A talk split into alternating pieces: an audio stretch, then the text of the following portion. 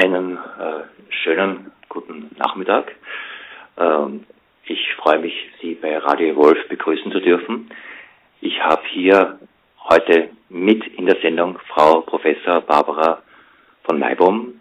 Barbara, äh, herzlich willkommen bei Radio Wolf. Danke, Thomas. Ich freue mich sehr, dass ich hier sein kann, mit dabei sein kann. Du warst ja gerade äh, letzte Woche in, auf einer sehr spannenden Konferenz in Ungarn. Äh, die Konferenz hieß Reinventing Europe und das war die europäische integrale Konferenz. Du warst dort eine äh, der Moderatoren dieser Konferenz und das war eine Konferenz, äh, wo sich 400 Menschen, integrale Menschen aus Europa, aber nicht nur aus Europa getroffen haben, wo auch sehr gewichtige Sprecher, Ken Wilber, der via Video zugeschaltet war, Thomas Hüber, Don Beck, Stan Groff, Said Dalavani äh, und auch andere äh, gesprochen haben. Gleichzeitig muss man auch äh, sagen, diese Konferenz ist einerseits eine Konferenz, wo sehr gewichtige Sprecher sprechen, aber andererseits ist es auch einfach ein Begegnungsfeld, wo sehr viele integral aktive, integral denkende und forschende Menschen auch Beiträge gemacht haben. Also es gab eine Fülle, äh, Fülle von Workshops und äh, kleineren Vorträgen. Das Thema, äh, wir haben es ja kurz angeschnitten, war Reinventing Europe. Es ging also um Europa. Könntest du aus deiner Sicht einfach ähm, den Hörern und Hörerinnen so deine äh, Eindrücke mal vorab schildern? Was war das für eine Konferenz? Was war spannend an der Konferenz? Was hast du aus dieser Konferenz mitgenommen? Na, erstmal war die Konferenz mit Sicherheit eine äh, Begegnung von Menschen. Äh, ja. Von Menschen, die viel Tiefgang mitbringen und die gerne wachsen wollen und die sich in ihrem Bewusstsein erweitern wollen. Und äh, die hatten dort natürlich eine unglaubliche Möglichkeit, äh, anderen zu begegnen, ihren jeweiligen Anliegen zu begegnen und sich wechselseitig zu inspirieren. Es gab ja alleine 150 ähm, Presenter, also Workshops neben diesen ganzen Keynotes. Und von daher war es ein, ein inspiriertes Miteinandersein und äh, ein großartiger Austausch. Ich schätze, dass etwa 35 bis 40, 35 bis 40 Länder da waren, also mhm. alleine 25 europäische und dazu kamen dann andere wie USA, Kanada, China äh, und so weiter. Also von daher als erstes Mal eine großartige Begegnung von engagierten, interessierten Menschen, die gerne etwas in sich und bei anderen bewegen wollen. So, und dann natürlich das Thema. Und das Thema ja. war ein Thema, das ähm, in einem Moment gesetzt war, in dem Europa sich in einer sehr tiefgreifenden Krise befindet. Und Reinventing Europe heißt, wenn man diesen Hintergrund sich anschaut, nach Wegen zu suchen, wie äh, diese Krise auch mit Hilfe des integralen Denkens ein Stück weit ähm, ja aufgefangen, begleitet, äh, in, in lebensfördernde Bahnen gelenkt werden kann. Du hast es ja schon angesprochen, äh, das Thema Europa ist natürlich momentan ein sehr brennendes Thema. Man kann das wirklich in den verschiedenen Bedeutungen dieses Wortes so sagen. Es ist auch ein Thema, das von allen Seiten diskutiert, besprochen wird, wo viele Fragen stehen, wo auch viele Weichen gerade gestellt werden, wo auch viele Ängste gerade mobilisiert worden sind. Äh, über eine Million Flüchtlinge, die in Deutschland sind, äh, eine auch äh, verständliche äh, Verunsicherung innerhalb der deutschen Bevölkerung, wie wir damit umgehen, wie es weitergeht. Was würdest du sagen, ist aus integraler Sicht und in speziell in der Konferenz in Ungarn die Beiträge, die von integralen Menschen hier zu dieser breiten gesellschaftlichen Diskussion gesetzt werden können. Was ist hier sozusagen etwas, wo wirklich aus einer integralen Perspektive bestimmte wichtige zusätzliche Perspektiven mit eingebracht werden? Also äh, ein Momentum in dieser Konferenz war mit Sicherheit die systemische Ausstellung, die äh, am dritten Tag erfolgte. Da nehme ich mal an, werden wir später im Gespräch darauf eingehen, weil das eine ganz eigene Art des Herangehens an diese Krise war.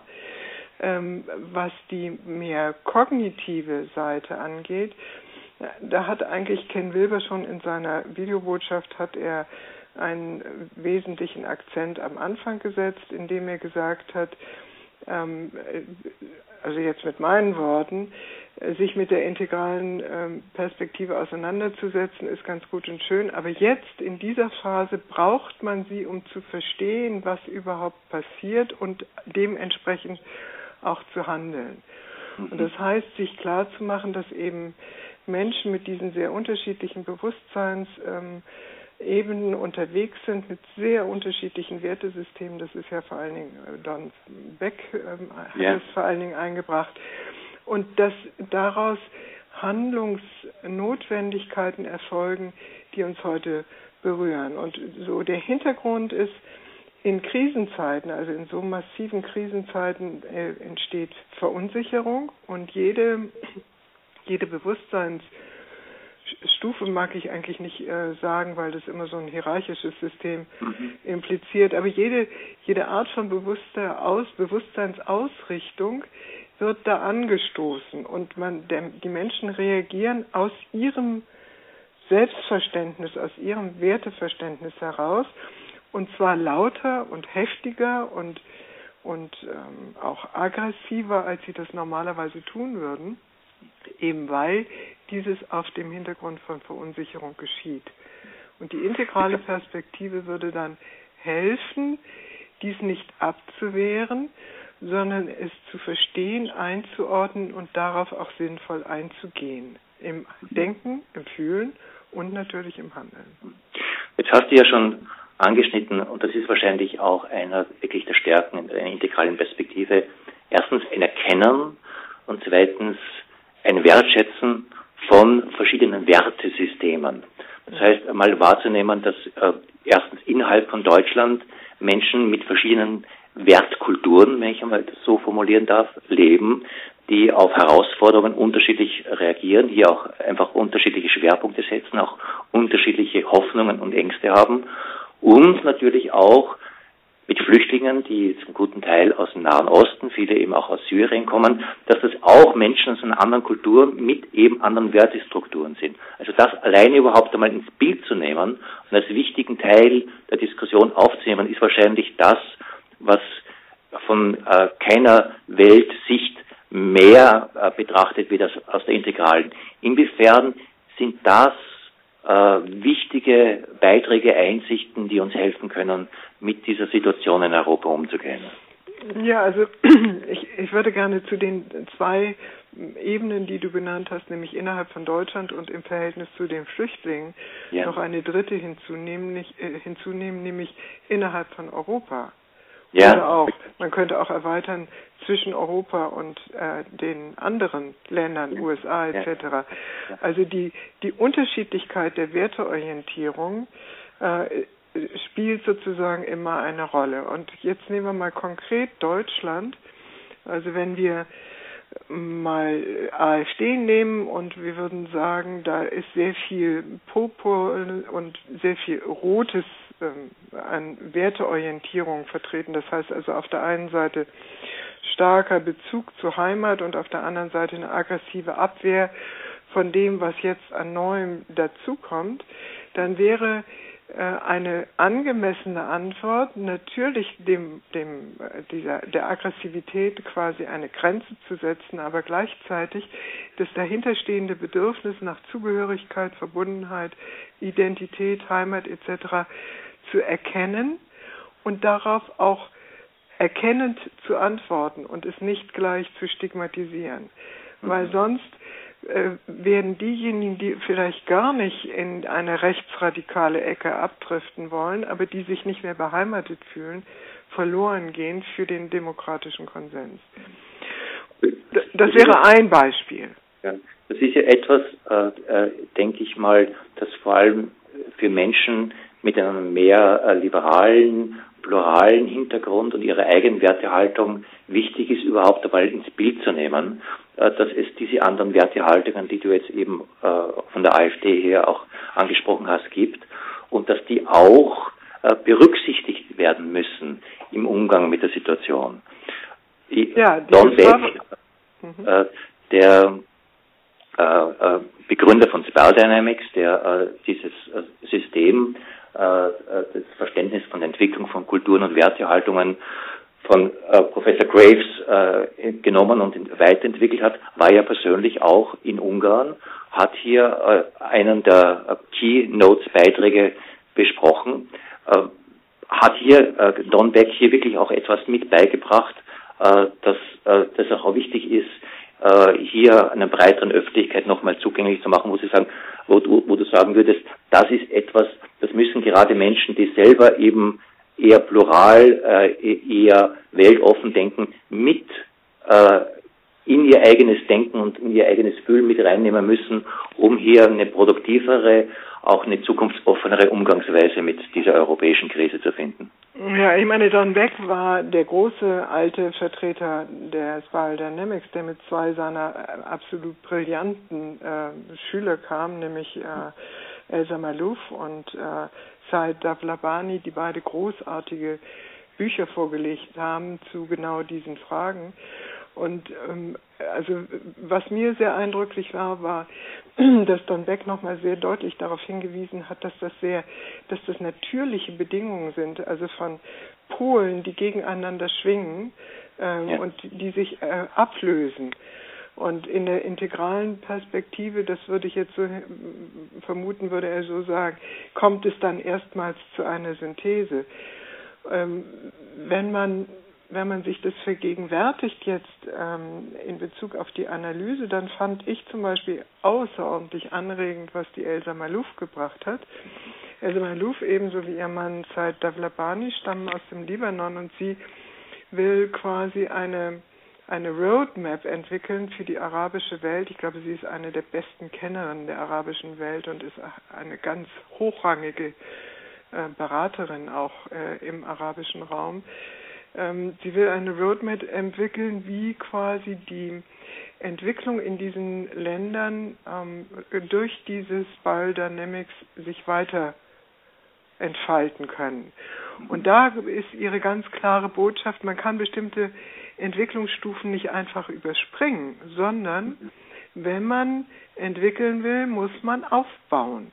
Sie hat das in dem in der Pre-Conference hat sie das sehr deutlich am Beispiel einer Organisation gemacht, die sie über zehn Jahre begleitet hat, wo ähm, also das, was wir als Orange, also effizienzorientiert, rational, leistungsbezogen interpretieren, erstmal gar nicht implementiert werden konnte, weil auf tieferen, also auf anderen Bewusstseinsebenen erstmal etwas geschaffen werden musste, das überhaupt dann den Weg in diesen orangenen Raum eröffnet. Und die Implementationsweise, wie sie das gemacht hat in Kooperation mit diesem Unternehmen, das weltweit tätig ist, war sehr blau. Das heißt also sehr auf Regeln, Ordnungen, Vorgaben von oben hin orientiert. Und dies ist für Menschen in unseren Ländern, die gerne postmaterialistisch unterwegs sein wollen, Diversity etc. in den Vordergrund stellen, erstmal eine Botschaft, die irritiert. Oder wenn man sagen würde, das ist politisch nicht ganz korrekt. Wir meinen, man muss immer die Vielfalt würdigen und einbinden.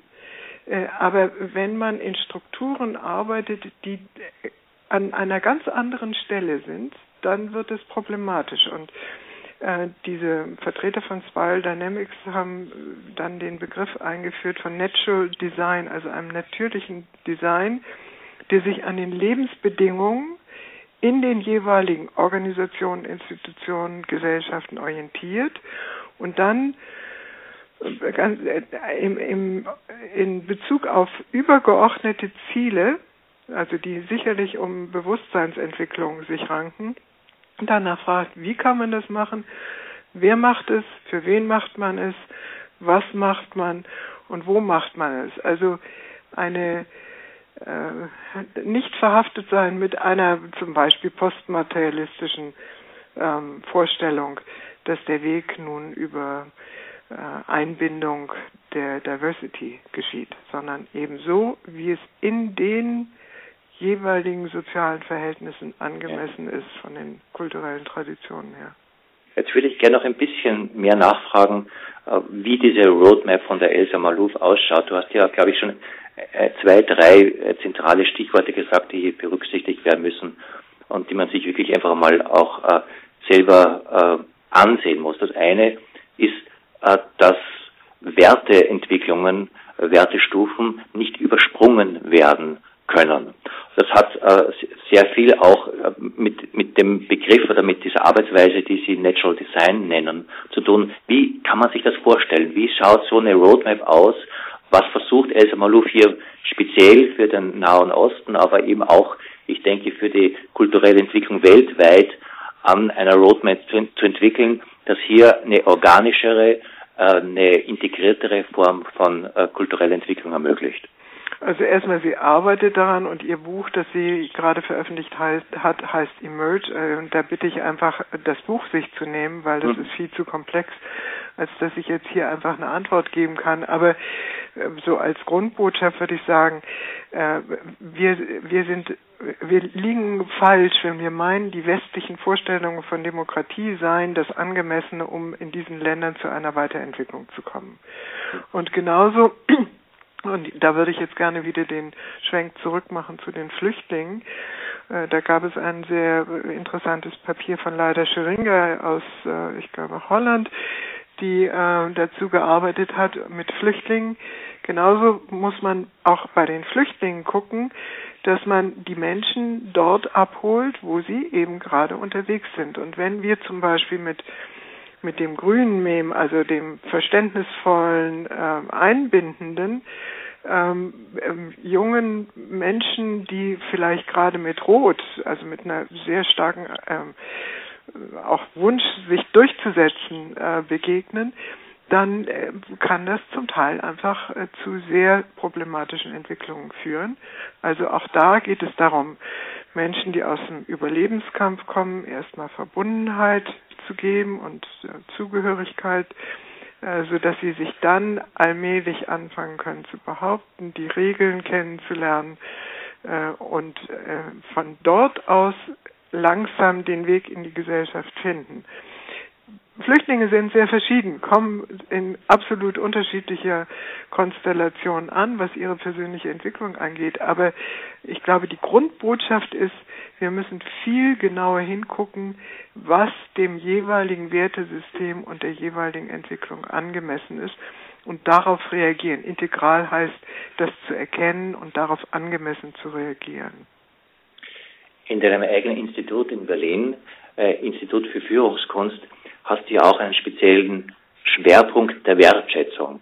So wie du äh, die Themen jetzt angeschnitten hast, sowohl als auf die, ich sag mal, deutsche äh, Rechte, also die AfD, eben auch als auf die, die Flüchtlinge, höre ich durch, dass es wichtig ist, die Wertschätzung dessen, wo diese Menschen sind, um hier wirklich einmal zu verstehen, was ist denn überhaupt die Diversität der Situation, in der wir leben und wie können wir hier ein organisches Ganzes bilden. Ist das sagen, die Denkweise hier wirklich mal den Blick aufzumachen und zu sehen, wir müssen die, die Menschen ernst nehmen, sowohl auf der rechten Seite als auch die Menschen, die Flüchtlinge, die zu uns kommen, sie mal sehen, wer kommt denn und was sind denn äh, neben der, dem Trauma allein schon, dass die Menschen ja aus einer Kriegszone kommen, dass die wahrscheinlich Menschen verloren haben, dass sie durch persönliche humanitäre Katastrophen gegangen sind, aber dass sie eben auch aus sehr speziell traditionellen Verhältnissen kommen, das zu verstehen und dann zu sehen, wie wir hier in Deutschland, in Europa Antworten finden können, die wirklich zukunftstragend auch für äh, die weitere Integration äh, der Welt in ihren verschiedenen kulturellen Ausrichtungen ist. Ist das, der, ist, ist das ungefähr die Richtung, in, in die die Denke geht? Ja, das äh, würde ich unbedingt ähm, dem zustimmen. Also wir müssen hingucken und äh, das Hingucken ist immer dann sehr schwierig, wenn wir mit den eigenen inneren Dämonen kämpfen und das berührt dann äh, einen weiteren riesengroßen Bereich, der auf dieser Konferenz wirklich eine ja. große Rolle gespielt hat, nämlich ähm, das, was sozusagen im kollektiven Unbewussten verdrängt ist, also im Schattenbereich ist. Und da gab es äh, den Strang mit Annette Kaiser, einer Mystikerin aus der Schweiz, die einen Vortrag gehalten hat, wo sie versucht hat, äh, die wie im Sophismus, also ihrem Hintergrund wirklich die Herzdimension in den Mittelpunkt zu stellen. Und dann anschließend Thomas Hübel, der ähm, jahrelang ähm, mit, sich mit kollektiven Traumata bei uns, aber nicht nur bei uns, sondern in Israel und in anderen Ländern beschäftigt hat und der ganz klar gesagt hat, also wenn wir in diese, wenn wir zu einer Weiterentwicklung unseres Bewusstseins im Sinne von mehr Einbeziehung, also mehr Verstehen kommen wollen, dann müssen wir durch den Schatten durch und müssen uns anschauen, was da ist. Und die Aufstellung, die systemische Aufstellung war ein un, also für mich das eigentlich das Besonderste an dieser ganzen Konferenz, weil es dort gelungen ist, ein Stück weit in diesen Schaftenbereich einzutreten und Heilungsprozesse anzustoßen. Ich kann da gerne mehr sagen. Ja. Be bevor wir noch äh, zu, de zu, der Aufstellung kommen, die ja wirklich auch aus deiner Sicht äh, wahrscheinlich das zentrale Stück äh dieser Konferenz war, möchte ich noch ganz kurz auf die Annette Kaiser und den Thomas Hübel zu sprechen kommen. Der Thomas Hübel ist ja auch bekannt für seine Arbeit mit äh, dem Trauma, speziell der deutsch-österreichischen österreichischen Geschichte. Er ist ja Österreicher, lebt interessanterweise in Israel, also lebt auch ja, biografisch dieses Spannungsverhältnis. Auch in seiner in, Partnerschaft. Auch in seiner Partnerschaft, äh, korrekt. Äh, kannst du noch äh, aus deiner Sicht sagen, welche Rolle spielt unsere eigene dramatische, kulturell dramatische äh, Situation und Vergangenheit in der jetzigen europäischen Krise, speziell auch aus deutscher Sicht?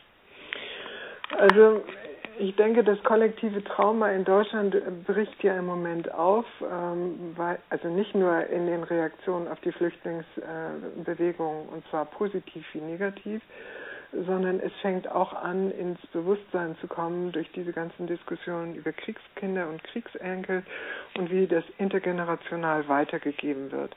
Also etwas, was noch vor wenigen Jahren als ähm, völlig ähm, abstrus und abwegig erschien, äh, beginnt in dem Mainstream ins Bewusstsein zu sickern, dass sehr viel an tiefen traumatischen Verletzungen durch die Entwicklung Zweiter Weltkrieg und Nachfolge und aber auch noch früher davor ähm, im kollektiven Unbewussten schlummert. Also wenn man sich mal nur ein paar Zahlen klar macht, 12 Millionen, etwa 12 Millionen Vertriebene, 2 Millionen, sagt man, vergewaltigte Frauen.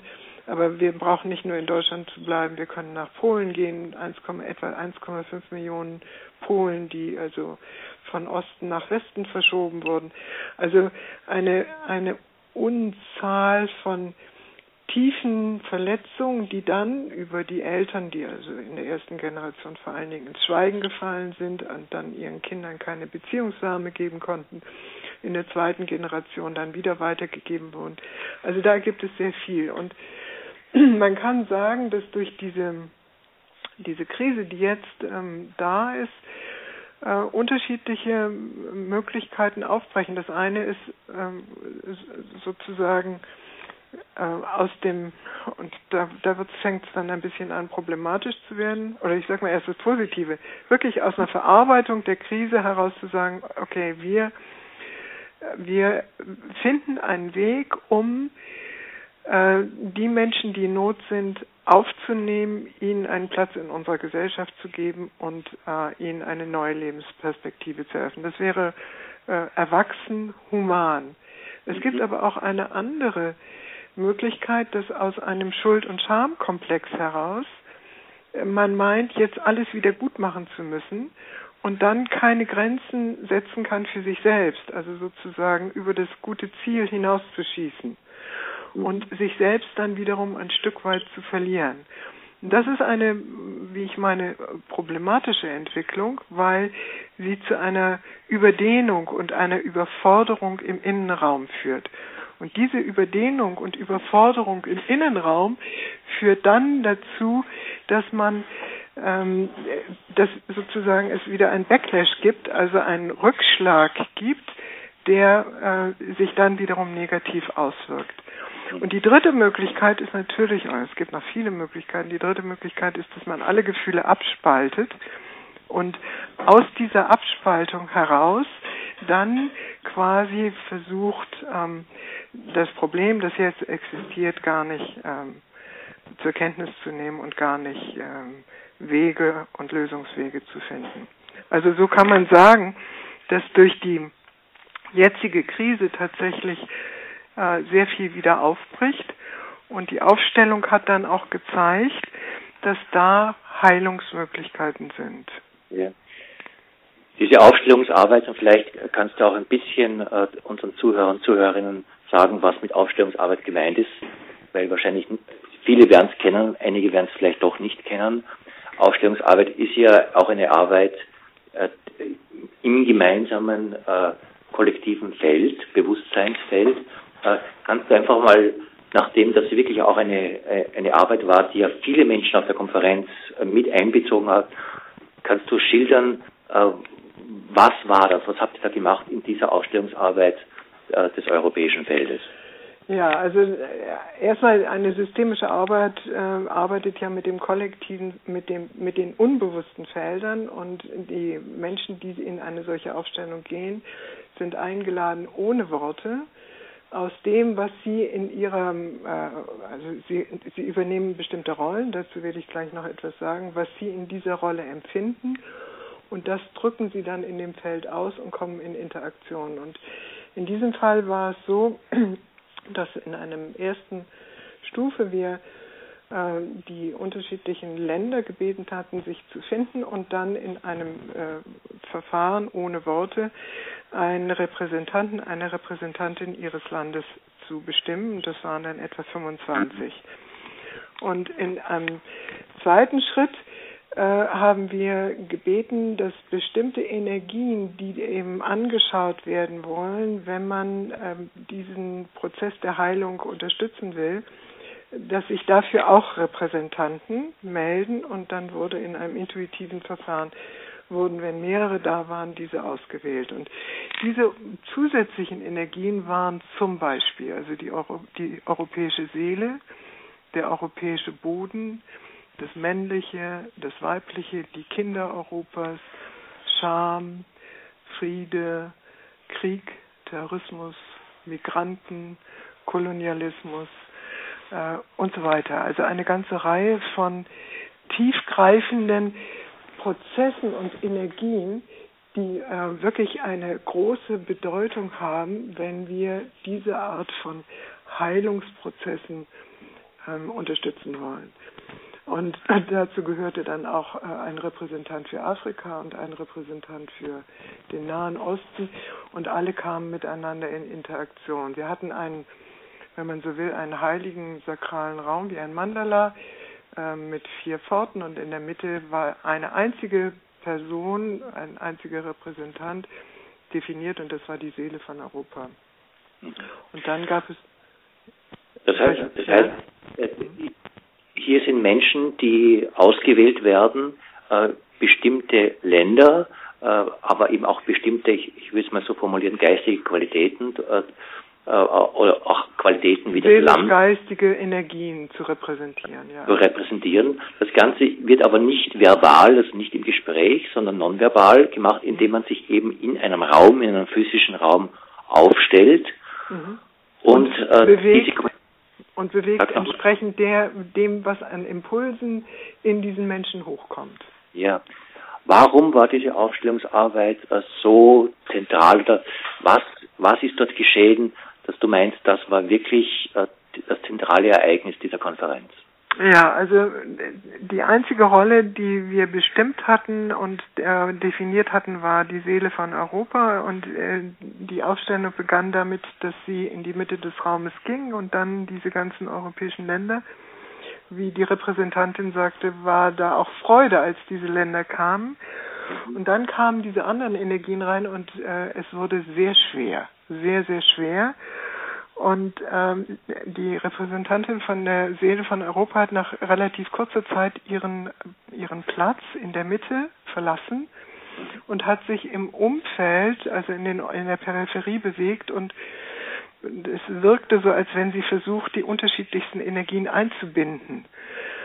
Und in dem Moment, wo sie ihren Platz verlassen hat, ist eine junge Frau, die etwas repräsentierte, man wusste ja nicht, wer das ist, ähm, weil in der Fülle konnte man sowas gar nicht behalten und die trugen keine Schilder um sich, was sie nun repräsentierten, das war bewusst nicht gemacht, nahm diesen Thron in der Mitte ein und mhm. saß dort mit einer ungeheuren Energie, Kraft und wurde, wenn man so will, also wie so eine Worshipping, also wie eine dunkle, dunkle Kraft, der man, die man ehrte, ähm, saß sie dort und ließ sich auch aus diesem Platz nicht rausbewegen. Und ähm, das entpuppte sich dann später in einem sehr viel späteren Prozess als die Scham. Also als dann sozusagen die, die sichtbar wurde, für was die einzelnen Repräsentanten standen, wurde erkennbar, dass es die Scham war. Und das ist natürlich tiefenpsychologisch ungeheuer interessant, weil es, weil in diesem Prozess sozusagen das, was unter der Decke gehalten wurde, plötzlich auf die sichtbare Bühne kam. Wenn ich das in einem Satz äh, nachformulieren darf, äh, das heißt, die Scham hat den Thron in Europa äh, eingenommen. Ja, ich würde jetzt sagen, nach der Aufstellung, sie hatte. Ja. Äh, und, und, es gab einen sehr schönen und sehr heilenden Prozess, sie aus diesem Thron, äh, sie von diesem Thron zu, äh, zu, ja, nicht zu entfernen, aber äh, ihr diesen Platz nicht mehr zuzubilligen. Und das war, dass irgendwann die Repräsentantin der Seele von Europa wirklich einen klaren Schritt machte, um diesen, sie aus diesem Thron herauszuheben, indem sie unter den Thron fasste mhm. und dann Unterstützung bekam und dann wurde sie eben nicht einfach weggetragen oder abgelehnt, das wäre ja tiefenpsychologisch erneut die Abspaltung, mhm. sondern sie, der Thron wurde sozusagen langsam zur Seite geneigt, mhm. so dass sie auf den Boden kam und eigentlich ankam ähm, mhm. in ihrer Not. Und ähm, ich meine, das ist nur der spektakulärste Prozess, den ich jetzt genannt habe, aber rundherum um diesen zentralen Prozess fanden unglaublich viele heilende Begegnungen statt. Und ich würde sagen, mm, also für mich ist das, wenn ich jetzt mal auf Deutschland blicke, die Schuld- und Schamthematik zieht ja ungeheure Kraft ab. Und Thomas Hübel hat so eine Formulierung gebracht äh, von Reaction to Response. Also wenn wir die Scham nicht zu uns nehmen, sondern abspalten, dann reagieren wir. Aber Response heißt wirklich Antworten darauf, Verantwortung übernehmen und dann kann es sich verwandeln in Verantwortung, Responsibility. Und ich denke, da ist wirklich viel passiert. Also wenn solche Arbeiten mit systemischen Feldern eine Wirkung haben, die über dieses kleine Ereignis dort in Ungarn hinausgeht, und daran glaube ich, dann glaube ich, ist da wirklich sehr viel passiert. Welche Wirkung hat es denn mit diesen 400 Teilnehmern gehabt? Ich glaube, es ist auch vielleicht ganz gut zu sagen, es waren ja fast äh, 100 bis 200 Teilnehmer auf dieser Aufstellung involviert. Das heißt, das war ja wirklich ein Großteil der Menschen, die zu dieser Konferenz kamen, waren auch in diesem systemischen Arbeiten direkt mit beteiligt. Also ich würde schätzen, ca. 200 waren direkt beteiligt, davon waren etwa 50 in der Aufstellung gleich am Anfang und irgendwann wurde dann äh, die, der äußere Kreis, der um dieses Mandala herum saß, wurde eingeladen, auch in diesen, also der wurde sozusagen aufgelöst, sodass die ganze Fläche ähm, offen war für systemische Interaktionen.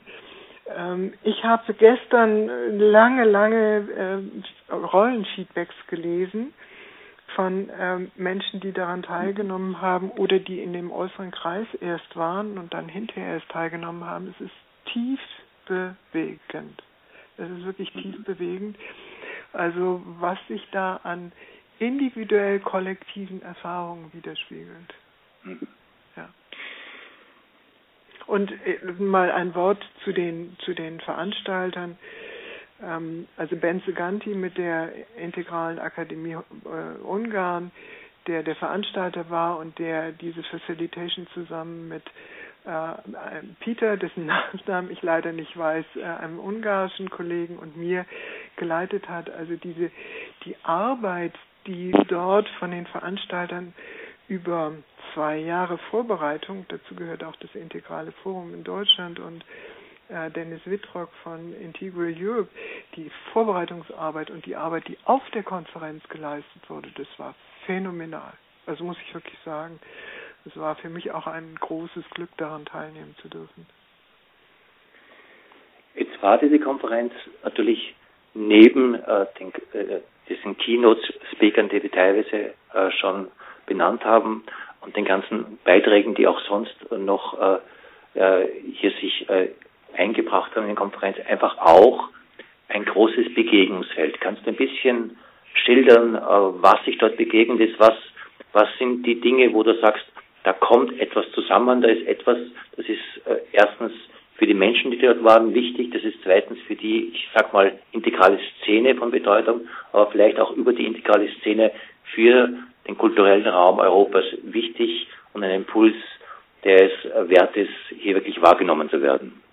Also einmal, ich würde gerne noch einen Strang, den ich noch gar nicht erwähnt mhm. habe, aber der doch eine, eine für meine Begriffe nicht nur auf der Konferenz wichtige Rolle, sondern auch in der Nachwirkung eine wichtige Rolle spielen kann. Das ist dieser ganze Bereich Reinventing Organizations oder TEAL, ähm, zurückgehend äh, vor allen Dingen auf Frederic Lelou, äh, dessen Arbeiten durch äh, Joste Block ähm, vor allen Dingen vertreten waren. Und da deutet sich etwas an, äh, was wirklich in Richtung auf eine äh, andere Organisations äh, ja andere Organisationsentwicklung äh, hindeutet und in seinem äh, in seiner Videozuschaltung von äh, Frederic Lelou hat er von dem sogenannten Tipping Point gesprochen, also von dem Umkipppunkt, an dem erkennbar wird, dass die bisherige Weise äh, Organisationen zu führen, nämlich doch letztlich hierarchisch, äh, und nicht selbst sich selbst organisierend in einer holokratischen Struktur, dass die irgendwann wirklich echt obsolet ist. Und Ein Vertreter dieser äh, neuen Organisationsstruktur oder dieser Denkweise, nicht nur Denkweise, sondern auch dieser Praxisweise, ist ja Joste Block, der auch auf der Konferenz gesprochen hat. Ja, der das war ein Highlight.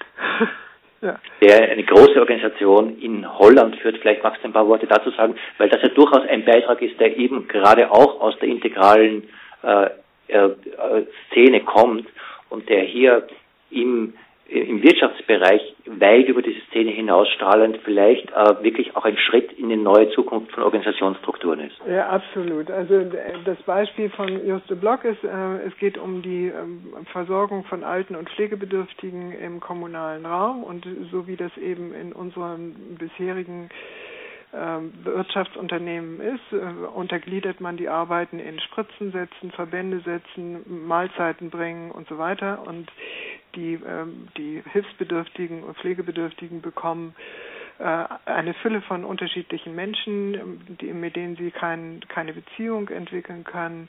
Sie fühlen sich letztlich äh, eigentlich nicht äh, wahrgenommen, wertgeschätzt und in ihren Bedürfnissen auf äh, kleine Pakete von Dienstleistungen, die nach äh, Stoppuhr abgerechnet werden, reduziert. So, und dem hat dann Just Block einen völlig anderen Ansatz entgegengesetzt, beginnt mit vier Nurses, wie das heißt, also, also Altenpflegern oder kommunalen ja. Pflegern. Und nach einem Prinzip, äh, wo sie sagen, maximal zwölf äh, von diesen Kräften arbeiten zusammen, organisieren ihre Arbeiten selbst, ähm, gucken, was die Menschen brauchen, schaffen dadurch Beziehungen zu diesen Menschen, integrierte ähm, Dienstleistungen, die personenbezogen sind und die nicht ähm, Dienstleistungspaketbezogen sind. Mhm. Und das hat zu, ein, dazu geführt, dass sie inzwischen 70.000, wenn ich das richtig erinnere, äh, Menschen betreuen, dass sie mehrere hundert solcher Teams haben, äh, dass die Kosten dramatisch sinken, dass die äh, Zufriedenheit der betreuten Person dramatisch wächst äh, und die Gesundheit auch äh, deutlich besser ist als bei den anderen. Also ein völlig anderes Modell, das in hohem Maße auf Selbststeuerung, ähm, Selbstkreativität äh, ausgerichtet ist und zu völlig neuen Ergebnissen führt. Frederik Laloux, den du ja kurz erwähnt hast, hat ja ein Buch geschrieben, Reinventing Organization, die Organisation von äh, Jos de Block ist auch eine der Organisationen, die er dort beschreibt. Es ist ja ein Buch, das äh, international äh, wirklich äh, ein großer Erfolg geworden ist, also ein Buch, das auch auf die Bestsellerliste von der New York Times mhm. Äh, äh, geraten ist, auch, also auch in Deutschland ein mhm. Äh, großer Erfolg in Wirtschaftskreisen ist. Hier zeichnet sich ja wirklich ein neuer Ausblick ab, wie sich Organisationen äh, entwickeln können. Ich hatte in einem Gespräch mit Frederic Laloux vor ungefähr einem Jahr oder vor zwei Jahren vielleicht sogar schon äh, über sein Buch Reinventing Organization äh, eine, eine sehr einfach spannende Erfahrung für mich, wo ich ihn gefragt habe, was denn dieser neue Führungsstil ist und wo er damals äh, gesprochen hat, in diesem neuen integralen Führungsstil übernehmen Führungskräfte gleichzeitig mehr und weniger Verantwortung. Er hat es so formuliert, äh, sie nehmen insofern weniger Verantwortung, als einfach weniger Entscheidungen über ihren Schreibtisch gehen. Äh, die Entscheidungen bleiben im System, sie übernehmen aber mehr Verantwortung, indem sie Verantwortung übernehmen, dass die kollektive Weisheit der Organisation selbsttragend äh, wirkkräftig wird. Das heißt, Führung heißt, die Selbstorganisation der, der kollektiven Weisheit in Organisationen wirklich so zu strukturieren, dass sie selbst funktionieren. Das ist ja ein, ein Organisationsmodell, das wurde bisher so nicht gedacht. Mhm. Ist das etwas, äh, was wirklich im Integralen momentan ein, ein Beitrag ist, den wir uns anschauen müssen? Da ist etwas, wo wir die Art und Weise, wie wir zusammenarbeiten, auch vielleicht auch, wie wir gemeinsam unsere Gesellschaft gestalten, neu überdenken müssen. Unbedingt. Ich glaube, dass da wirklich eine nachhaltige Wirkung von ausgehen kann. Und ein wesentliches Moment darin ist Vertrauen. Vertrauen mhm. äh, in die, in die äh, Fähigkeit, ähm, mit den eigenen Kompetenzen äh, das Beste zu tun und äh, äh, gleichzeitig aber eine, eine Verbundenheit durch äh, Information und Kommunikation, die einen nicht herausfallen lässt, sondern die dafür Sorge trägt, dass man sich als Teil eines großen Netzes begreift, in dem man wirksam ist. Ich glaube, dass da tatsächlich eine Möglichkeit existiert, von den alten hierarchischen Mustern weiter abzu, ähm, abzukommen und zu neuen Möglichkeiten zu kommen was allerdings auch immer heißt, dass man als Mensch diesen Schritt in sich gemacht haben muss, dass man bereit ist, Kontrolle abzugeben, anderen zu vertrauen und trotzdem hinzugucken, dass die Verbundenheit für das, also jetzt mal wieder mit Spiral Dynamics gesprochen, für das Subordinate Goal, also für das übergeordnete Ziel oder das darunterliegende Ziel, dass diese Verbundenheit weiterhin aufrechterhalten wird. Also ich glaube, da ist tatsächlich etwas, was die integrale Szene ähm, intensiv aufgreifen könnte. Ähm, für Dennis Wittrock ist es ein, ein ganz besonderes Moment. Dennis Wittrock war ja einer der Organisatoren und Einladenden dieser Konferenz. Und äh, in Lightning Edge äh, war eine Gruppe, die auch mit eingebunden war in die Vorbereitung der Konferenz, sodass also aus diesem Strang auch eine ganze Reihe von, von Seminaren und Workshops war, äh, sodass die Menschen sich da inspirieren konnten. Und wenn mich nicht alles täuscht, haben die sogar nach der Konferenz noch weiter dort getagt. Aber es gab andere Themen, nicht? Ich meine, die Themen reichten von, von Theorie über Beziehungen, über Refugee Crisis, ähm, ähm, Community Building, Politics, ähm, was auch immer, also äh, spirituelle Experiences. Es ist, äh, jeder konnte konnte sich dort verorten und die, ähm, also Dennis, Dennis Wittrock, Hanna Hündorf vom Integralen Forum und Benze Ganti haben wirklich auch viel, viel Arbeit darauf verwendet, gute Beiträge auszusuchen und das scheint, nach dem, was ich gehört habe, auch wirklich gelungen zu sein. Darauf wollte ich auch gerade noch zu sprechen kommen. Aus dieser äh, Fülle von Beiträgen, die hier ja wirklich noch gebracht wurden, gibt es einige wenige, die wir vielleicht noch erwähnen könnten, wo du sagst, äh, das ist dir zu Bewusstsein gekommen, da sind wirklich spannende Impulse unterwegs, die wert sind, dass wir sie uns näher ansehen. Also es gab auch dort eine Award Ceremony, also es wurden Preise vergeben für mhm. ähm, die besten Papiere und für die für die besten Workshop-Papiere und Posters. Also wer sich da ein bisschen schlau machen will, der muss einfach mal auf die Webseite gehen und sich das angucken. Ich habe das jetzt nicht mehr im Einzelnen präsent. Mhm. Ich erinnere mich an zwei Beispiele. Das war also das Papier von von Leider Scheringa, wo es darum ging, wie man mit den Flüchtlingen umgeht aus einer integralen Perspektive. Und da war auch ein amerikanischer äh, Paartherapeut, der äh, gewürdigt wurde mit seinem Papier. Aber es gab andere, die ich jetzt nicht in Erinnerung habe. Also auch da wurde versucht, den Qualitätsstandard hochzuhalten, indem eben auch Preise vergeben werden für besonders gute Eingaben. Jetzt ist so ein Event natürlich, du hast es am Anfang unseres Gesprächs auch schon mit eingebracht, immer auch eine Begegnung zwischen verschiedenen europäischen Kulturen. Es ist auch eine Begegnung zwischen äh, Westeuropa und Osteuropa, es ist auch eine Begegnung zwischen Nord- und Südeuropa. Hat das, dieser Begegnungsfaktor eine wichtige Rolle gespielt? also ich denke in der, in der Aufstellung mit Sicherheit. Ähm, also zum Beispiel der Terrorist war ja auch da und nach seiner Aussage, nach der Aussage dieses Repräsentanten hat er eigentlich nur mit zwei Ländern Kontakt haben können, nämlich mit äh, Frankreich und Belgien interessanterweise. Wahrscheinlich wie alles kein Zufall. Oder eine andere Begegnung Tschechien und Slowakei. Das hat also, ich würde mal schätzen, ein, anderthalb Stunden gebraucht, bis die sich begegnen konnten. Da ist ja auch eine tief traumatisierende Trennung gewesen zwischen diesen beiden äh, Teilen eine, der ehemaligen Tschechoslowakei. Oder Begegnungen zwischen Afrika und Europa, also den Repräsentanten von Afrika und europäischen Ländern, also schwierig und teilweise verbindend. Ähm, so dass man sagen kann, also mit Sicherheit hat sich auf diesem, oder ich habe gerade gelesen, Finnland, Finnland, der Repräsentant von Finnland, der vor allen Dingen das Bedürfnis hatte, sich äh, also möglichst weit entfernt zu halten von, von Russland. Ähm, aber wiederum auch eine Beziehung hatte zu dem übrigen Europa. Also man muss da nochmal genau hingucken, was da im Einzelnen passiert ist, aber mit Sicherheit ist das Feld ein Feld gewesen, in dem sehr viel auf der nichtsprachlichen Begegnungsebene sich vollzogen hat.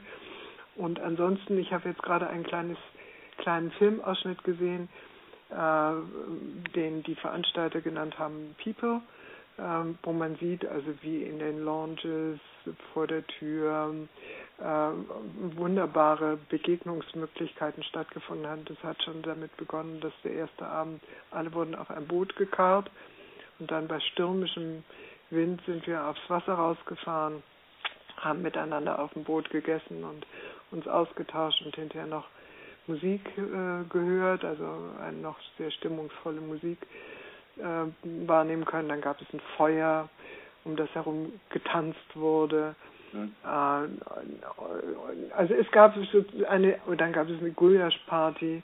Äh, es, es gab viele Möglichkeiten, sich zu begegnen und ich glaube, die Menschen haben davon wirklich sehr Gebrauch gemacht. Ja, also das war mein Eindruck. Darf ich als letzte Frage noch stellen? Was denkst du, wird auf dieser Konferenz entstehen? Welche Impulse sind sichtbar? Was denkst du, äh, kann man hier erwarten und was werden hier nächste Schritte sein, die also, hier daraus entstehen können? Ich meine, wir beiden, äh, Tom, du und ich, wir kennen uns ja aus der Konferenz Aussehen mit Deutschland, Verantwortung, Heilung, Transformation.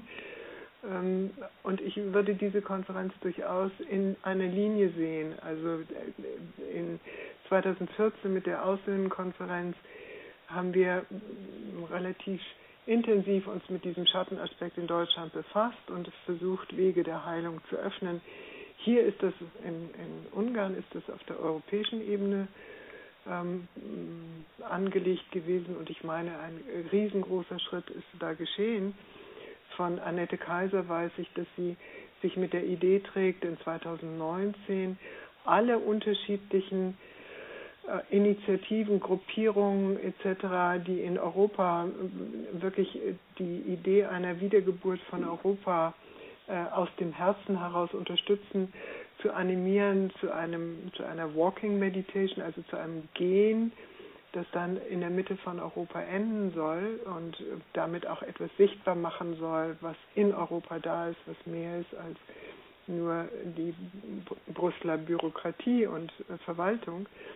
Also ich glaube, wir sind in einem, wir haben die Möglichkeit, uns in einem Entwicklungsstrom zu begreifen, der vielleicht wirklich zu einer einer besonderen neuen Qualität führt, die man eben auch mit ähm, Europa von der Seele her beleben benennen mhm. könnte. Die Europas Seele ist ja eine Formulierung, die geht auf Jacques Delors zurück, den ehemaligen Kommissionspräsidenten ist ähm, sehr beäugt und belächelt worden in Deutschland. Ähm, Evolf hat dazu jetzt sogar eine, eine Nummer gemacht.